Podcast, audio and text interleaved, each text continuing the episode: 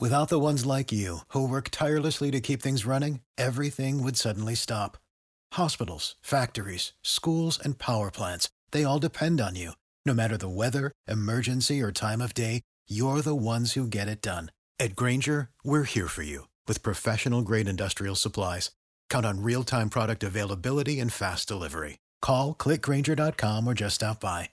Grainger for the ones who get it done.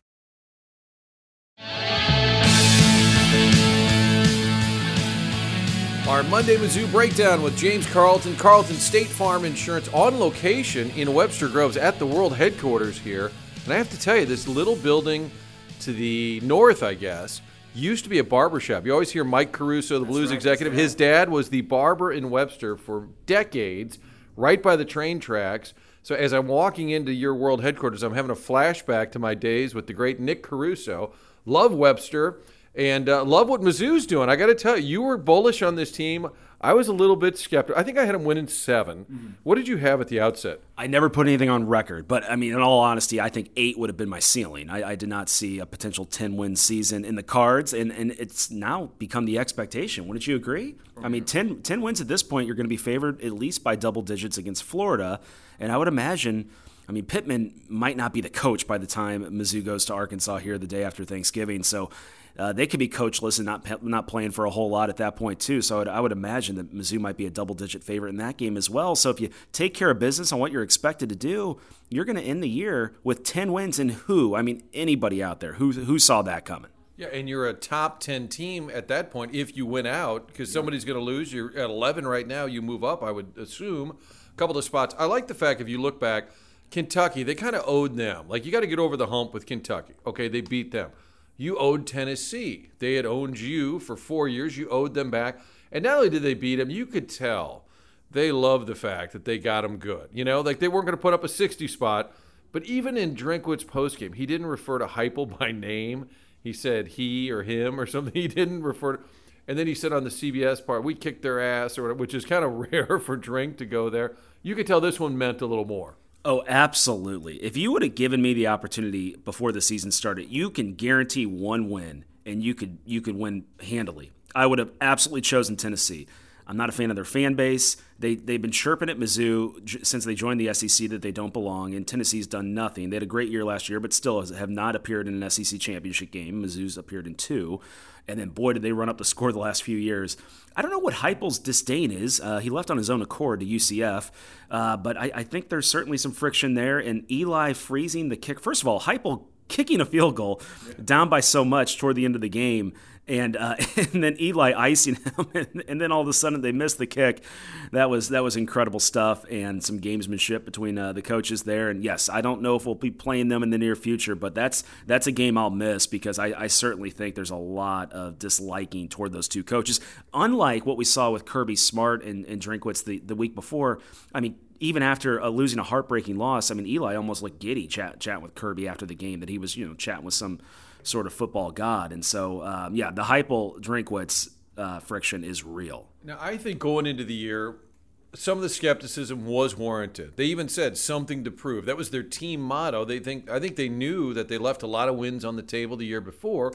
So until you do it, I think we are a little bit skeptical. But that also falls on Cody Schrader, where he did carry around that, hey, he's from Truman State. He's a walk on. Is he really going to be an SEC caliber back?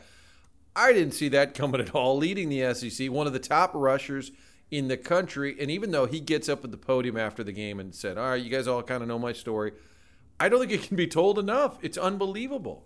And it's not like, you know, we've seen with some running backs over the years that are ripping off 60 yard runs every game that, that's accumulating this this yardage, which puts him uh, among the elite running backs in the country. He carried the ball 35 times on Saturday. He is an absolute warrior. And you know what's kind of kind of more of a testament to him is the few carries they gave to Nate Peat went for zero yards. I mean, so I mean he he's running behind the exact same offensive line, and uh, and he always seems to fall forward, always getting an extra yard or two. He had the best post game quote about uh, how he has a four quarter mentality. You know, you got you got to be ready to punch somebody in the mouth and get punched in the mouth, and who's going to fold first. And I just refuse to fold.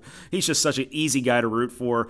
I hope he has a future in professional football in some way or another. I know if he went to the combine, it's not to he, he's not going to lead in any one statistical category uh, from any metric there. But I mean, you can't really quantify the heart he has and the will to compete and nothing short of amazing. He, I, I, would argue, he's the most important person on this team. I mean, Luther's been kind of a non-factor uh, fighting off some injuries the last few weeks, and they haven't missed a beat. Uh, and, and if, if they didn't have Cody Schrader, we don't really know what else they have because they haven't really ran the ball much with anybody else outside of Cody Schrader. But he is the heart and soul of this team. And one other thing I was thinking about while I was corresponding with a friend over the weekend is, is he made the comment, you know, like Drinkwitz during the games or not in terms of his coaching uh, abilities, he seems to always get his players ready to play. And then it had me thinking, I'd, I'd, even go a little bit deeper. I think Mizzou has some great captains. I mean, the leadership they're getting from guys like Cody Schrader and Brady Cook and Darius Robinson and Ty'Ron Hopper, these are leaders, and these guys are ready to compete week in and week out, even after a very difficult loss on the road to Athens. Just tip of the cap to the leadership, the coaching staff. Everything seems to be clicking right now. We wish it was 2024 where they had a, a good shot at making the 12 team playoff and even potentially hosting a playoff game in Columbia. Imagine that. Imagine if we were hosting a playoff game in Columbia, but that's for next year. Let's let's wrap up this season. This is still SEC competition. There's nothing going to be given to you. You can't just roll out the football and assume you're going to win. Uh, they still need to take care of business these last few weeks. I would say, as far as Schrader and the NFL on that staff down there, he can go talk to Brock Olivo, who I think a lot of people thought, well, great Mizzou career, but that's when you'll be done. He had to play five, six. I need to look it up, but I think he was five or six years in the league he did a lot of special teams, but he also then coached in the league. So I think there might be a comp there, or at least Brock could say, "Dude, I hear you, man. They all said I was, I was a good Mizzou player, but I'll never make it in the league." So let's hope for big things for Cody after he's done at Mizzou. 321 was the total combined yardage, 205 on the ground, 116 through the air. When did he become Marshall Faulk? Right. Uh, let's talk about Florida though. They're one and four on the road. The only thing that jumps out at you, they're scoring a ton. The last two games they lost, they scored 36 and 35. But then again, you have confidence now in that Mizzou D.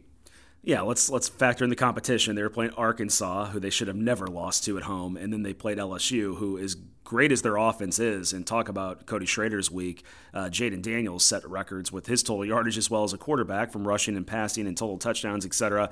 Uh, their defense is atrocious in LSU, and so I, I, I think it's apples and oranges. Mizzou's defense, ever since that first quarter in Kentucky, I mean, if you think about it, has really played lights out. Even that touchdown on Saturday, that was an incredible throw and catch that Tennessee, uh, the only thing they, they really did well that day, uh, but I mean, just an incredible throw and catch with uh, Kris Abrams-Draine draped all over over the wide receiver that ultimately got hurt on that play. But the defense is really humming. Darius Robinson now, I think, has six and a half sacks on the year. If you recall, he's a converted defensive tackle that moved to the end. I certainly see the NFL in his future. He's kind of the heart and soul of the defense right now. Uh, even Ty'Ron Hopper getting injured on Saturday. They, they had News, uh, Newson step in and played really well, got a forced fumble, uh, made some big tackles, and so they have depth. And I think that's really a testament to what Eli's built over the last four years is depth. And we're going to really test that next year. They're losing a lot of good talent, more than likely. Not everybody's officially gone, but certainly Cody Schrader's gone. We know that he's out of eligibility. So uh, I, I I don't know what, what is Florida really playing for at this point. Can they still get a bowl? I think if they win out, but they have to beat Mizzou and Florida State. So I, I just I, I, just don't know if uh, a 6:30, maybe a little chilly night in Columbia, how ready Florida is going to be because night games really tilt toward the home field advantage. That's why I was really heavy on Georgia's team total uh, last week against Ole Miss. I, I, knew Ole Miss had given up a lot of points to a very average A&M the week before at home, and they were traveling to Athens. And everybody in Athens the week before said, "Oh, just wait till you see this place at night. It's night and day, no pun intended." And they just, I mean, Georgia just ran them off the field which I do want to talk about something real quick, is the CFP comes out tomorrow night in terms of the rankings, and I think there is some importance here uh, for for Mizzou because I want to see that they're ranked ahead of Ole Miss and Penn State. I think if everything plays out the way people seem to think they will, either Michigan or Ohio State are going to get a, a team in. Florida State's going to get a team in. More than likely, an SEC team gets in, although that's not that's not guaranteed right now. Uh, and then if Washington wins out, which is still a long shot, but if they do, then they're in. And so I, I want to see where Mizzou uh, ranks because I want to, you know, we all want to see them play on, on New Year's Day, and they have to rank ahead of Ole Miss and Penn State to feel really good because uh, none of these teams really have stiff competition remaining. Penn State doesn't really play anybody. Ole Miss certainly doesn't play anybody, and Mizzou, you know, what we discussed has Arkansas and, and Florida remaining. So I wanted to break down the common opponents between Ole Miss and Mizzou. Oh, you're digging deep. Right. I like this. They have three common opponents. LSU, Vandy, and Georgia. Obviously, Mizzou lost two of those games. But if you look at how many points they scored versus how many points they allowed, Ole Miss against those three common opponents has scored 105 and given up 108. Mizzou has scored 98 and given given up 100. So the point differential is three versus two. Very, very close. I think the thing working in Ole Miss's favor is they beat LSU, although it was an incredible shootout, and Mizzou lost LSU. So, so they have that in their favor. But I think Mizzou's wins you know, arguably are, are better than what Ole Miss has, uh, particularly this thumping this past Saturday of Tennessee, which I'm going to go out on a limb. I think Tennessee covers against Georgia this weekend. I think they bounce back. That's going to be 100,000 people in that stadium. This is their Super Bowl now. I mean, they they absolutely want revenge on Georgia, and uh, and I think they're going to come to play. And Georgia may not have a ton to play for. I mean, they have the SEC wrapped up. Obviously, you don't want to lose this game and then be on the bubble for the CFP, but watch out for Tennessee to hang in there with Georgia on Saturday. And if you're a Mizzou fan, you want Georgia to win, right? At this point, since they beat you, don't you want that loss to them to be a premier loss by them? Like if Tennessee knocks off Georgia, does that take a little of the luster away the team that beat you? I, I don't know because Tennessee thumped, uh, or excuse me, Mizzou thumped Tennessee. So, I mean, that factors into that equation as well. So, I, I don't know if it really has a huge impact um, in terms of Mizzou's bowl prospects, but uh, it's, it's an interesting game because I, I really do think Tennessee is – is, is certainly going to bounce back. They played really bad. They got embarrassed on Saturday by Mizzou. I mean, Mizzou just absolutely dominated them, and, and quite frankly, that first half score wasn't indicative of the time of possession, the total yards, etc. And it all came full circle in the in the second half. So I I, exp- I expect Tennessee to really bounce back, and, and Georgia just came through a gauntlet. You know, Mizzou and, and Ole Miss at home, and now have to travel to, to Knoxville.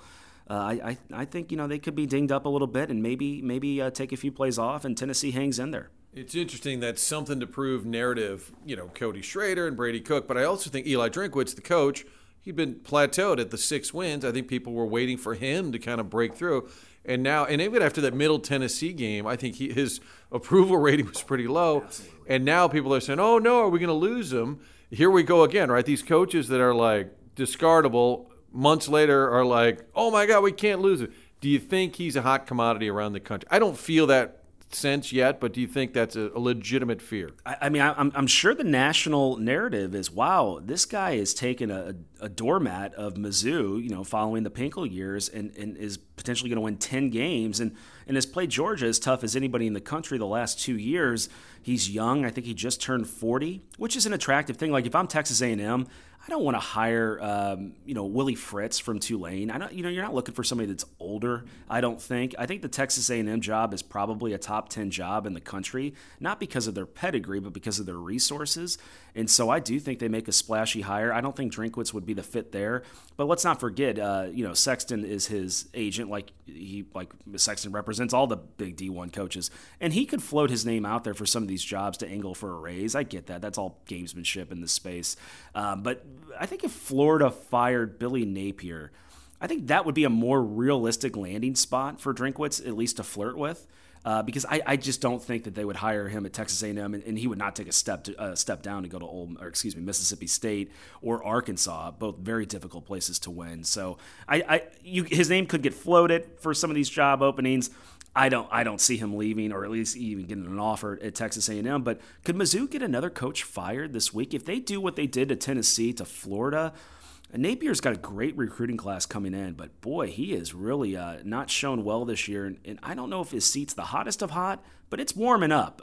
so if they got embarrassed by Mizzou, who knows? I mean, they, he could get fired as well. And if, if Pittman hangs around long enough to, to face Mizzou and Mizzou embarrasses them, I certainly expect him to get fired. So that's where I'd see that going. there was that stretch where the Mizzou the victory would always lead to the coach getting fired. That one year, remember, it was like three That's in a right. row. Every time Mizzou beat somebody, that coach. He got the last two uh, Florida coaches fired, and That's Dan right. Mullen and uh, and and then who was the who was the one before? Um, I'm uh. Muschamp, Will Muschamp. Oh yeah, yeah. All right, that is Coach Carlton, James Carlton, Carlton State Farm Insurance on the web, carltoninsurance.net or 961 4800. 314 961 4800. You can also text that number, and it's real simple, James. They call, get a quote, and the, then you're going to uh, support NIL. That's exactly right. It's really easy too. CarltonInsurance.net. Couple clicks, you can find out how much we could save you on your car, on your home, on your life insurance, or text or call us at 314-961-4800. Anytime you mention this program, we're going to make a $20 donation to NIL on your behalf to allow Mizzou to continue to compete at this level in the SEC. Isn't this fun? Isn't this enjoyable to watch your, your only Division One school uh, compete at the highest level and just a few games short of a perfect season so far? Uh, it's exciting, and I think I think the sky's the limit. Mizzou has the resources from a monetary standpoint, from a great athletic director, from uh, two relatively large metropolitan areas on both sides of the state with a lot of talent that they can try to close the borders. I, th- I think I think the Mizzou can compete, especially in this 12 uh, team playoff format coming up. It's exciting. I can't wait to see the future. It's our Monday Mizzou Breakdown with James Carlton. More info at carltoninsurance.net.